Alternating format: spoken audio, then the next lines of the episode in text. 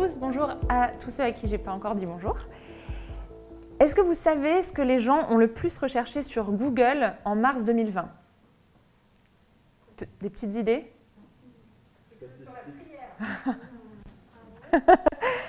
Effectivement, les gens se sont mis à télécharger en masse dans le monde entier sur leur smartphone des applications de prière ou à taper sur Google « Comment prier ?» Et en fait, ça a atteint des records jamais enregistrés, même en temps de carême, Noël, Ramadan. Il y avait plus de recherches sur la prière que pour Uber Eats ou Netflix, proportionnellement. C'est dire. Peut-être parce que, je vous apprends rien, mars 2020, début de ce qu'on connaît aujourd'hui, peut-être que dans un contexte de pandémie mondiale, on se dit que la prière, c'est notre dernier ressort. Mais peut-être que justement, c'est le moment où on va se demander à Google, mais en fait, comment on fait pour prier ? Parce que quand c'est notre dernier ressort, on se rend compte qu'on ne sait pas trop bien ce que c'est. Je voudrais juste commencer par vous lire une petite histoire. Petit indice, vous allez reconnaître les personnages de cette histoire, normalement. « Mon frère, dis-moi, que t'est-il arrivé ? Qu'est-ce qui s'est passé sur la montagne ? Pourquoi es-tu resté si longtemps absent ? Et ton visage ? Qu'est-il arrivé à ton visage ? Doucement, Aaron. Laisse-moi atterrir. Permets à mon âme de nous rejoindre, de redescendre à son tour de la montagne. Peut-être alors je pourrais te dire ce qui m'est arrivé. Que veux-tu dire ? Pourquoi ces propos étranges ? Qu'est-il arrivé à ton âme ? Mon âme va bien. Ne t'inquiète pas. Il lui est arrivé ce qui arrive à toutes les âmes, quand elles retrouvent la délicieuse intimité de leur Créateur. Alors c'est vrai ? Tu as vu Dieu ? Pourrais-je voir Dieu ? Oui, je l'ai cru. J'en ai même demandé la faveur. Mais je ne savais pas ce que je disais. Je ne mesurais pas mes propos. Je ne connaissais pas la gloire de Dieu. Et maintenant, tu la connais ? Peut-on connaître Dieu ? Peut-on connaître sa gloire ? Peut-on en saisir quelque chose ? Se laisser bouleverser par une vision qui nous dépasse et nous emplit d'une joie étonnante ? Mais connaître Dieu ne nous est pas donné à nous les hommes, pas encore, pas ici. Comme tu es étrange, Moïse. Je ne comprends pas tes paroles. Enfin, j'entends, je comprends les mots, mais je n'en saisis pas le sens. Tu me parles de choses qui me dépassent, d'un monde dont je suis étranger. Je vais te dire ce qui s'est passé sur la montagne. Dieu m'a parlé, comme il l'avait fait les autres fois. C'est alors que je lui ai demandé de voir sa face. Tu lui as demandé ? Oui, je sais, c'est une folie de ma part. Mais nous étions tellement proches, si bien que cela m'a paru naturel. Et que t'a-t-il dit ? Il m'a dit que ce n'était pas possible, mais qu'il allait passer devant moi et que je le verrais quand il s'éloignerait dans la montagne. Il m'a pris à Aaron. Il m'a caché dans le creux du rocher. Et puis il est passé. J'ai senti son souffle sur moi. J'ai senti sa tendresse infinie, son amour si fort, si beau, si doux. Et puis je l'ai vu qu'il s'en allait. J'ai vu le rayonnement de sa gloire, je l'ai vu. Il n'y a pas de mots pour dire l'indicible. Et c'est alors qu'il m'a dit son nom, son vrai nom. Et quel est son nom ? Ce n'est pas à moi de te le révéler. Il te le dira lui-même quand il jugera que le moment sera venu pour toi. Il le murmurera dans le creux de ton âme. Et alors, comme moi, tu seras saisi d'une sainte impatience. Tu voudras le rejoindre et vivre pour toujours dans sa maison. Petite histoire qui reprend un passage de la Bible, c'est dans Exode 34, versets 29 à 35, entre Moïse et Aaron. Petite histoire pour essayer de mettre des mots sur ce que c'est que ce truc bizarre, étrange, métaphysique, théologique, et pourtant si beau qu'est la prière. Je pense que ce que Aaron expérimentait, c'est de voir quelqu'un, Moïse, qui avait été tellement transformé par la prière qu'il se disait « Je veux la même chose. » Peut-être que vous avez vous-même des exemples de personnes comme ça autour de vous. Et l'évangéliste Luc nous raconte une histoire similaire. Donc ça se trouve dans la Bible, au chapitre 11 de l'évangile de Luc, les tout premiers versets. Jésus priait un jour en un certain lieu. Lorsqu'il eut achevé, un de ses disciples lui dit « Seigneur, enseigne-nous à prier !» Comme Jean aussi l'a enseigné à ses disciples. Il leur dit « Quand vous priez, dites « Père, que ton nom soit reconnu pour sacré, que ton règne vienne. Donne-nous chaque jour notre pain pour ce jour. Pardonne-nous nos péchés, car nous aussi nous remettons sa dette à quiconque nous doit quelque chose, et ne nous fais pas entrer dans l'épreuve. » Alors c'est juste quelques toutes petites phrases, mais je pense qu'elles sont vraiment loin d'être anodines. Et je pense même que ces phrases et les profondeurs de sens qu'elles renferment peuvent réellement nous transformer. Du coup, aujourd'hui, je voudrais réfléchir avec vous sur la puissance de la prière. Une puissance qui peut transformer ma vision du monde, ma vision de moi-même et ma vision des autres.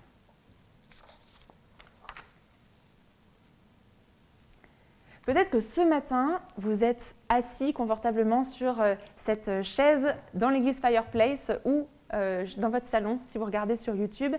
Vous êtes convaincu que la prière, c'est quelque chose de puissant, que c'est quelque chose qui change les vies. Donc vous pouvez peut-être arrêter de m'écouter.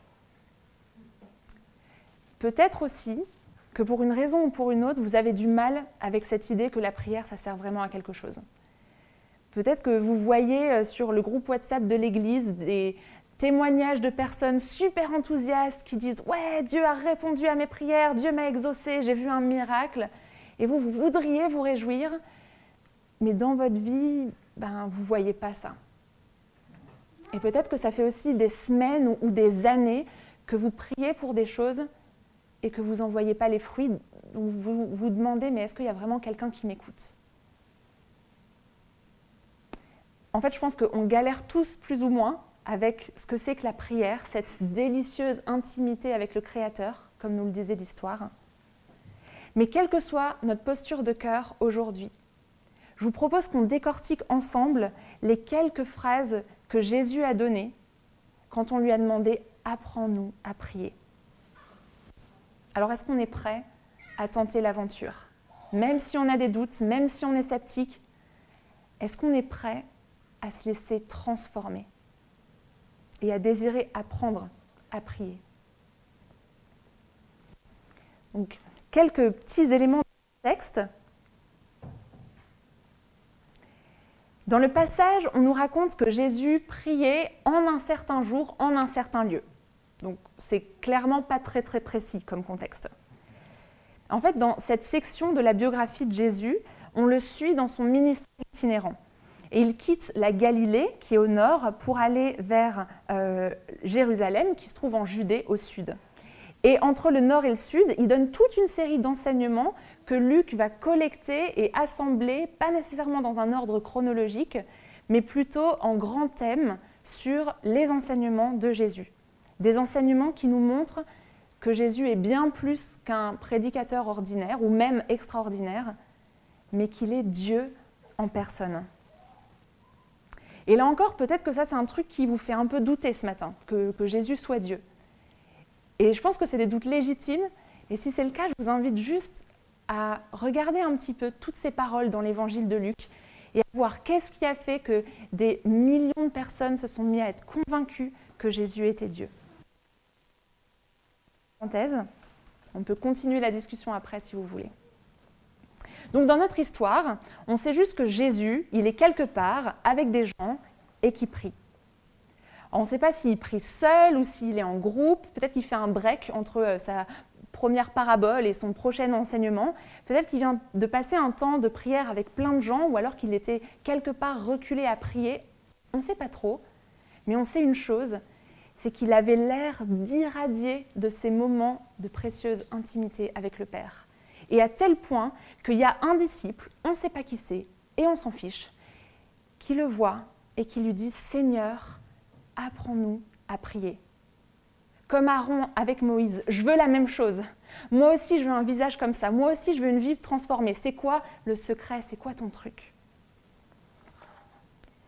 Et je pense que si on veut vivre la transformation, c'est peut-être là le point de départ, reconnaître qu'on a besoin d'apprendre. Et apprendre, ça veut dire être prêt à désapprendre. Ça veut dire qu'il faut se mettre dans une posture d'humilité où on doit reconnaître que peut-être qu'on ne sait rien sur la prière, sur la spiritualité, sur la foi, que peut-être on a vraiment besoin d'être enseigné. Et même si on est prédicatrice, même si on est pasteur, même si on est chrétien de génération en génération depuis des décennies, est-ce qu'on est encore prêt à être enseigné? Et est-ce qu'on est même prêt à reconnaître qu'on a infiniment besoin de Dieu pour être enseigné, à devenir dépendant de lui, même si ça veut dire, et c'est pas très très agréable, perdre le contrôle et s'abandonner à Dieu. Donc la prière peut changer radicalement ma vision du monde. J'ai une amie qui n'est pas chrétienne, ni même religieuse, et qui me disait il n'y a pas longtemps qu'elle prie beaucoup, mais qu'elle ne prie pas Dieu. Elle me disait, moi je prie l'univers, je prie la vie. Je rentre ainsi dans un état de connexion au monde et à la réalité. Et une autre me disait prier la lune, parce qu'elle sent que son quotidien est vraiment changé par les cycles lunaires. Et je trouve qu'il y a des choses fascinantes dans ces deux témoignages. C'est qu'en fait, dans la prière, on change notre regard sur le monde. On se rend compte qu'on fait partie de quelque chose de plus grand. La prière comme une sorte d'élan du cœur pour une vision du monde transformée. Mais à quoi ressemble cet élan du cœur? Alors dans les paroles de Jésus, ça commence par « Père, que ton nom soit reconnu pour sacré, que ton règne vienne ». Donc déjà, au risque de nous choquer, la prière de Jésus, elle ne commence pas par « moi » et mes besoins et mes problèmes et mes envies et ma vie. Elle commence par un mouvement de décentrement sur Dieu. Elle nous invite à fixer les yeux sur Dieu et à demander qu'il soit au centre. La prière comme un temps pour changer de perspective. Et c'est un peu, je pense, ce qu'expérimentaient mes amis dans cette recherche de prière à l'univers, à la lune. Mais ce qu'il y a de fascinant dans la prière de Jésus, c'est qu'il sait à qui il s'adresse. Et il nous invite à faire de même. Père, que ton nom soit reconnu pour sacré, que ton règne vienne, Père. C'est hyper fort comme terme. Peut-être qu'on l'a tellement entendu qu'on oublie à quel point c'est radical d'appeler Dieu Père. Ça veut dire que Jésus, dès le début de sa prière, il nous invite à rentrer dans une proximité avec Dieu. Ce Dieu qui est à l'origine de la vie, ce Dieu qui a créé l'univers, la lune, le soleil, nous-mêmes, les petites fourmis, ce Dieu qui est un petit peu le garant de nos catégories morales, du bien, du mal, ce Dieu-là, on peut l'appeler Papa. Mais je pense qu'il ne s'agit pas juste de le savoir. Moi, si je sais que mes parents sont Gilles et Muriel, ce n'est pas juste parce que c'est écrit sur mon acte de naissance. Parce que franchement, mon acte de naissance, je ne le regarde pas très très souvent et la plupart du temps, je ne sais même pas trop où il est. Si je sais que ce sont mes parents, c'est parce qu'on se parle, parce qu'on s'appelle, parce qu'on a des souvenirs en commun, parce qu'on a une relation. Et en fait, c'est ça que Jésus nous invite à faire avec Dieu. Une invitation à vivre en relation avec Dieu, avec tout ce que ça a de magnifique et effrayant et bizarre et génial. Et ça, ça vient changer ma vision du monde. Alors du coup, la question se pose, est-ce que ce matin, tu as une relation avec Dieu? Est-ce que tu l'appelles papa? Et est-ce que tu vis dans la conscience que tu es son enfant? Père, que ton nom soit reconnu pour sacré, que ton règne vienne. C'est une prière qu'on est invité à prier, mais surtout à vivre. Prier cette prière, du coup, c'est vraiment orienter ses pensées vers Dieu, se décentrer de soi-même. C'est poser un acte de confiance en celui qui est saint et qui règne. Mais c'est aussi affirmer qu'il m'a choisi, moi Léa et vous, tout autant que vous êtes, pour être son enfant, pour marcher dans sa sainteté, pour voir venir son règne. Ça veut aussi dire que le christianisme, ce n'est pas une histoire d'être un bon chrétien ou une bonne chrétienne, suivre tel et tel dogme, faire ou pas telle et telle chose, mais que c'est rentrer en relation avec Dieu, notamment par ce trésor qu'est la prière, avec la certitude qu'on peut l'appeler Papa. Et concrètement, ça donne quoi? Moi, je pense que vivre cette prière, c'est choisir au quotidien de voir les choses avec une profondeur et une intensité toutes nouvelles. C'est se demander devant chaque situation, devant chaque décision, ça ressemble à quoi en fait? Si Dieu vient là-dedans, si Dieu règne là-dedans, et qu'est-ce que je peux mettre en place pour que sa venue soit visible? Par exemple, dans mon conflit avec mon patron, ou dans mon angoisse d'avoir perdu mon travail, ou dans ma douleur de vivre un deuil, Père, que ton nom soit reconnu pour sacré, que ton règne vienne. Dans mon choix d'études ou de conjoint, ou dans mon combat contre la maladie ou le stress, Père, que ton nom soit reconnu pour sacré, que ton règne vienne. Dans l'incertitude de la pandémie, dans nos défis quotidiens, dans chaque expérience de vie, Père, que ton nom soit reconnu pour sacré, que ton règne vienne. Et ainsi, petit à petit, en posant cet acte de foi, petit à petit, on peut voir sa vision du monde transformée. Parce que derrière ces paroles, il y a l'affirmation que j'ai besoin de Dieu, que je peux être en relation avec Dieu et que je lui fais confiance pour venir dans son règne, dans ma vie. Père, que ton nom soit reconnu pour sacré, que ton règne vienne. Donc la prière peut venir radicalement changer ma vision du monde, mais aussi ma vision de moi-même. Donc, revenons un tout petit peu au contexte. Après un mouvement de décentrement de soi à Dieu, Jésus, en quelque sorte, il remet les projecteurs sur nous-mêmes.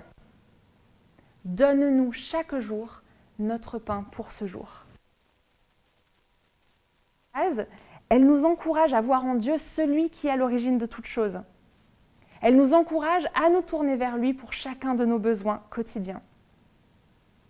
Mais comme la plupart des paroles de Jésus, je pense que ça veut dire encore plus de choses que ça. C'est d'ailleurs incroyable, si on y pense, que la prière type enseignée par Jésus, Jésus qui est la figure centrale de l'humanité, elle nous parle de pain. D'ailleurs, on peut penser à plusieurs moments dans la vie de Jésus où il est attablé avec ses disciples ou avec les juifs de la synagogue locale et ce qu'ils partagent ensemble, c'est du pain. Parce que un peu comme les Français et leurs baguettes, au Proche-Orient ancien, dans l'Antiquité, l'élément central de la nourriture, c'était le pain. Et du coup, prier cette prière, c'est vraiment choisir de se tourner vers Dieu pour le quotidien de notre alimentation. Mais le pain, ce n'est pas juste l'alimentation, c'est aussi un symbole. Et on le voit bien dans le langage, quand on dit des choses comme « gagner sa croûte » ou « gagner son pain ». Ou dans les paroles de Jésus, quand on entend dire « l'homme ne vivra pas de pain seulement, mais de toute parole qui sort de la bouche de Dieu ». En bref, le pain, c'est un petit peu comme si ça représentait tous les besoins essentiels. Ce dont on a réellement besoin pour vivre. Et donc Jésus nous encourage à nous tourner vers Dieu pour satisfaire tous nos besoins. Alors, nos besoins en termes d'alimentation, mais aussi nos besoins spirituels, affectifs, émotionnels, psychologiques. Tous nos besoins. Et d'ailleurs, une autre des phrases choc de Jésus, c'est « Je suis le pain de vie. Celui qui vient en moi a froid n'aura jamais faim et celui qui croit en moi n'aura jamais soif. » Donc Jésus nous appelle à avoir besoin de lui, de la même manière que notre corps a besoin des aliments de base comme le pain. Et du coup, la question, c'est pas de se poser « est-ce que j'en ai envie ? Est-ce que j'ai envie de prier Jésus aujourd'hui ? Est-ce que j'ai envie de me tourner vers Dieu ? Mais est-ce que j'en ai besoin ? » De quoi avez-vous besoin aujourd'hui ? Est-ce que vous prenez le temps, dans la présence de Dieu, de lui demander, à lui qui peut faire plus et mieux que ce qu'on oserait espérer ? Et est-ce qu'il se peut que vous ayez besoin, avant toute autre chose, de Dieu lui-même ? Mais si le pain, c'est un symbole de l'ensemble de nos besoins essentiels, il n'en reste pas moins que le pain, ça se mange dans le corps. La nourriture, c'est un besoin physique, ça se vit dans le concret du corps. Pourquoi je dis ça ? Parce que je pense que si Jésus avait voulu parler en abstraction philosophique ou spirituelle ou théologique, il aurait pu choisir un vague terme spirituel. Il en avait à disposition.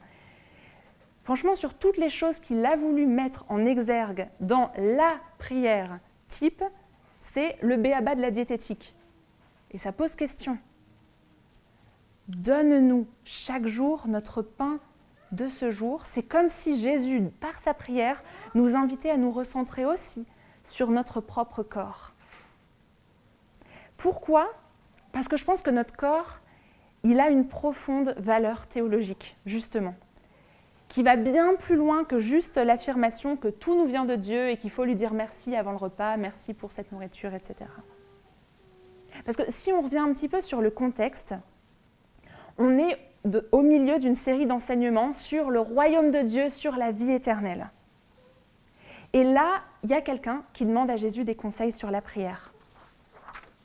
Donc, on peut imaginer que Jésus était entouré, comme à son habitude, d'une foule de disciples, une foule de personnes qui buvaient ses paroles, qui prenaient des notes, alors peut-être pas écrites sur du papier, mais au moins des notes mentales, parce qu'ils se disaient « ce que va dire ce gars, c'est vraiment, vraiment central ».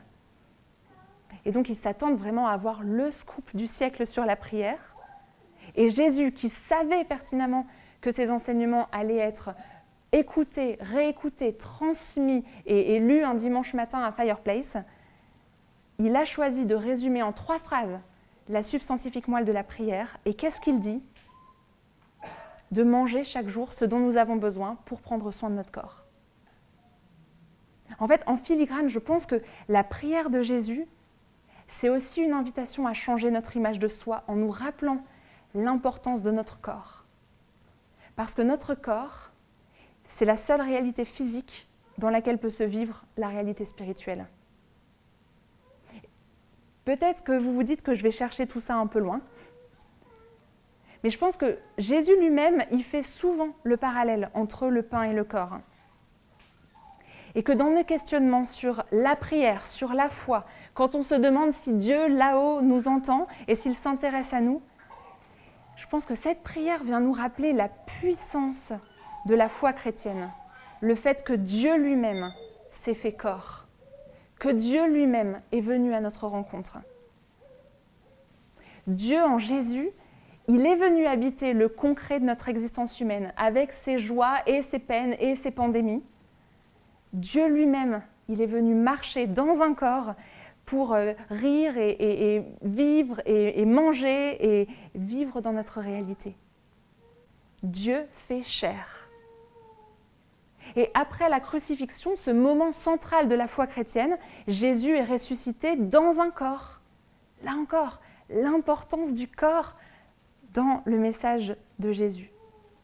Et son corps-là, il était marqué par des cicatrices, il avait souffert et pourtant, il était considéré comme parfait. Et une des premières choses que Jésus a fait après la crucifixion, après la résurrection et avant l'ascension, c'est de prendre un temps sur la plage avec ses amis pour faire un barbecue de poisson. Avec la phrase « Donne-nous chaque jour notre pain de ce jour ». Je crois que Dieu veut nous emmener encore plus loin dans notre relation à lui.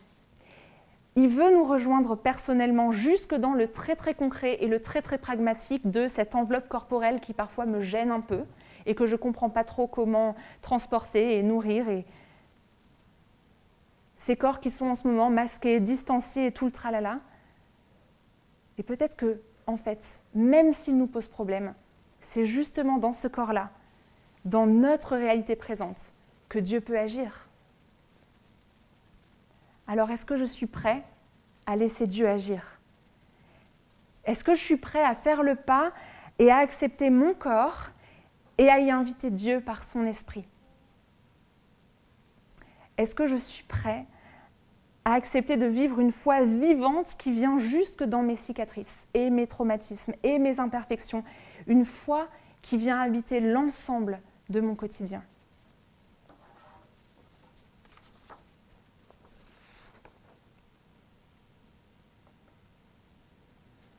La prière peut donc changer radicalement ma vision du monde, ma vision de moi-même, mais aussi ma vision des autres.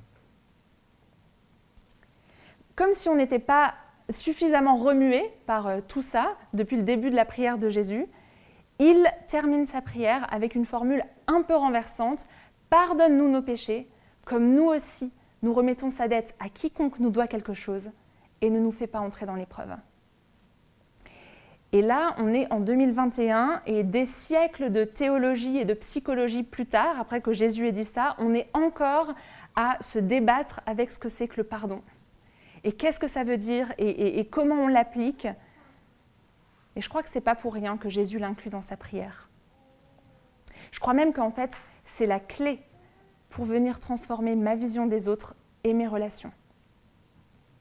Mais pourtant, on est d'accord. Le pardon, c'est problématique. Ça met mal à l'aise parce qu'en fait, ce n'est pas du tout naturel.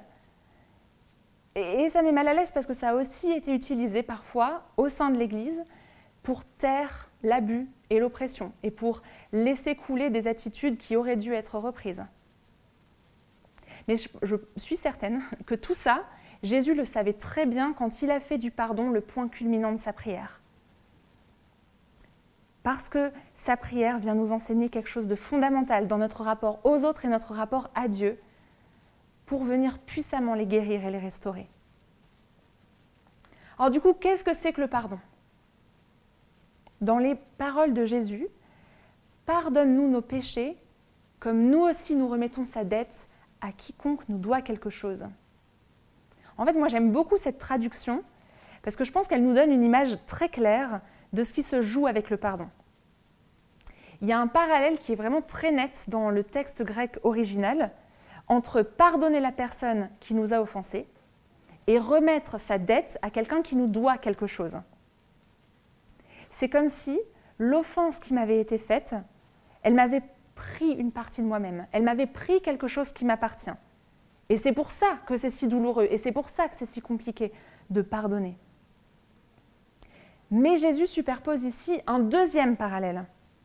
Il met sur le même plan comment Dieu agit envers nous et comment nous devons agir avec les autres. En gros, pour résumer, Dieu t'a pardonné, donc pardonne les autres. C'est comme si Jésus venait renverser notre perception des relations humaines en nous enseignant une autre vérité théologique fondamentale. Nous avons tous offensé Dieu. Nous avons tous pris à Dieu quelque chose qui lui revenait en décidant de vivre pour nous, comme si Dieu n'existait pas, en lui tournant le dos. Mais Dieu a décidé de prendre sur lui l'offense, de prendre sur lui la dette, de la payer lui-même pour nous permettre d'être en relation avec lui et que nous l'appelions Père. Alors évidemment, on comprend pourquoi le pardon, c'est pas super glamour. Parce que tant que je ne pardonne pas l'autre, je peux me définir en tant que victime de l'offense. Et la responsabilité, la culpabilité, la honte, elle repose sur l'autre. Et du coup, je mets de la distance avec la personne qui m'a blessée, peut-être pour me protéger. Mais par contre, si je décide de pardonner, si je décide de remettre à l'autre la dette qu'il a envers moi, cette partie de moi que j'accepte que peut-être je n'aurai jamais en retour, bah j'accepte de me séparer de cette partie de moi, et donc d'être vulnérable. Et ça, c'est pas très très agréable. Alors où est-ce qu'on peut trouver la force de faire une folie pareille ? Jésus nous met sur la voie avec sa prière. Il s'agit avant tout de reconnaître mon besoin de pardon. De demander à Dieu d'être pardonné, c'est reconnaître qu'avant toute chose, j'ai une responsabilité. Il y a ma culpabilité et ma honte qu'il faut régler. Je suis moi-même la personne qui a blessé. Alors là, on pourrait se dire, mais attends, c'est ça la bonne nouvelle du christianisme ? Ça n'a pas grand-chose d'être une bonne nouvelle, là. C'est un petit peu lugubre et ça ne fait pas rêver, surtout un dimanche matin. Alors oui, c'est en partie ça, ce qu'on appelle la bonne nouvelle, l'évangile. Mais pas seulement, si on s'arrêtait là, ce serait lugubre. Mais justement, ça va plus loin. Parce que Dieu lui-même a décidé de prendre sur lui l'offense et de payer la dette. Jésus, cette personne qui nous enseigne cette prière incroyable qu'on essaye de décortiquer ce matin, c'est Dieu en personne. C'est un Dieu qui a incarné l'amour inconditionnel, une sainteté irréprochable et un exemple radical de pardon. À la croix, Dieu lui-même prend sur lui nos fautes, notre culpabilité, notre honte, et il y met un terme. Et il nous permet de ne plus nous définir en tant que victime ou en tant qu'offenseur, mais en tant que personne rachetée, sauvée, transformée, pour pouvoir vivre en toute liberté et pour l'éternité, si on accepte Jésus, cette délicieuse intimité avec le Créateur. Alors comment est-ce que mes relations avec les autres vont être changées si je comprends la profondeur et la radicalité du pardon de Dieu pour moi ? Moi, je pense que ça vient tout changer. Alors peut-être pas instantanément comme ça, parce que justement les relations, c'est compliqué et ça se vit au quotidien. Et comme le pain de ce jour, ça se renouvelle chaque jour. Mais si on expérimente profondément le pardon de Dieu pour soi, alors on a des avenues qui s'ouvrent pour pouvoir accepter l'autre, le pardonner, mais aussi le reprendre et rentrer dans un dialogue où on ne voit plus que la dette, on ne voit plus que l'offense, on ne voit plus que le fait d'être une victime, mais on permet à Dieu d'y mettre sa vie et de restaurer et de réconcilier. Pardonne-nous nos péchés, car nous aussi, nous remettons sa dette à quiconque nous doit quelque chose. Et ce que je trouve fascinant, c'est que, alors même que hier, j'étais en train de relire mes notes et que je lisais ce passage sur le pardon et sur le fait que ça vient transformer les vies, j'ai eu l'impression que Dieu me montrait « Ah, là, tu vois, Léa, il y a des trucs que tu as fait cette semaine, ça ne me fait pas très plaisir. Et il va falloir que tu demandes pardon. » Et j'ai vécu tout ce processus de me dire « Ok, Dieu m'a pardonné, c'est quelque chose de fort qui donne tout son sens au christianisme. Moi aussi, je vais devoir pardonner et moi aussi, je vais devoir demander pardon. » Et je pense que là encore, c'est quelque chose qui se vit au quotidien, surtout quand on a eu des traumatismes et des relations compliquées, notamment dans le cadre de la famille. Mais c'est vraiment une prière qu'on peut faire chaque jour, à bras-le-corps, dans le concret de l'existence. Et dans cet élan quotidien, dans ce choix de dire ces mots difficiles, Dieu vient changer notre vision du monde, notre vision de nous-mêmes, notre vision des autres et notre vision de Dieu. Alors c'est clair que tout ça, c'est une aventure. Mais je pense que c'est un pas significatif vers la liberté. Est-ce que vous avez accepté le pardon de Dieu pour vous-même ? Est-ce que vous vivez le pardon de Dieu dans une attitude de pardon de l'autre ?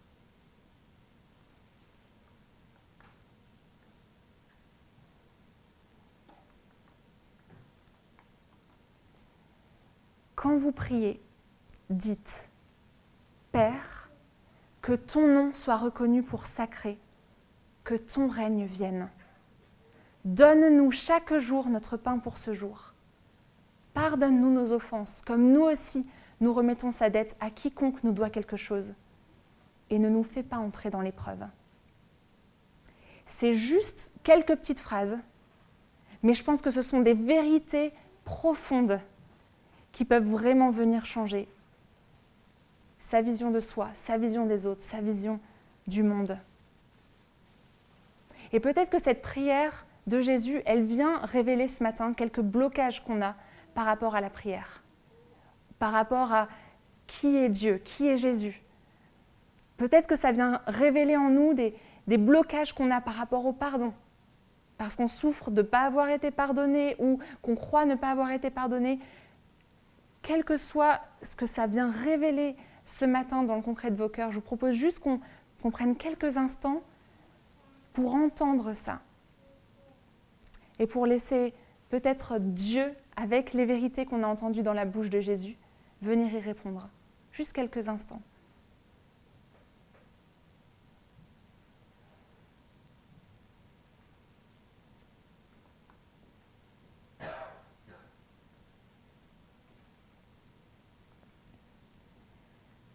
Pour conclure, je voudrais vous proposer une application très concrète de tout ça.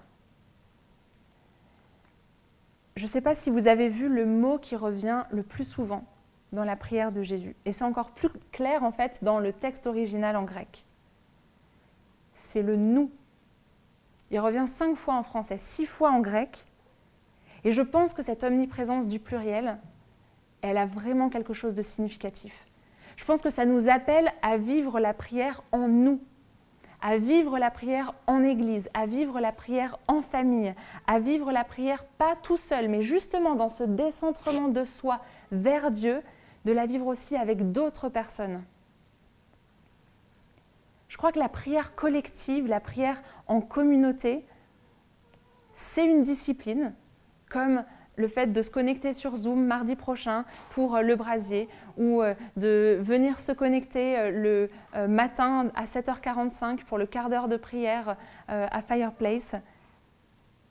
Mais je pense que c'est là où vraiment Dieu nous aide à voir l'autre avec les yeux de Dieu, nous aide à nous voir nous-mêmes avec les yeux des autres, nous aide à changer notre vision de soi, des autres et de Dieu. Et dans cette discipline de la prière en groupe, Dieu va nous rejoindre et Dieu va venir nous transformer de l'intérieur. Alors est-ce qu'on est prêt à relever le défi? Le défi d'une vision transformée par la prière.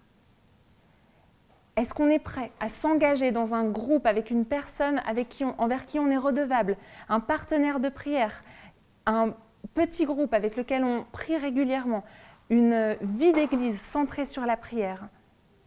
Est-ce qu'on est prêt à rentrer dans le chemin d'apprentissage de la prière? Je vous propose en tout cas qu'on mette ça en pratique maintenant. La prière, comme on l'a vu, c'est vraiment une invitation à rentrer en relation avec Dieu. Et la prière, elle est puissante, parce que le Dieu compris est tout puissant. Et il désire vous transformer dans tous ces temps de discussion et de communion et d'intimité avec lui. Est-ce que vous connaissez ce Dieu?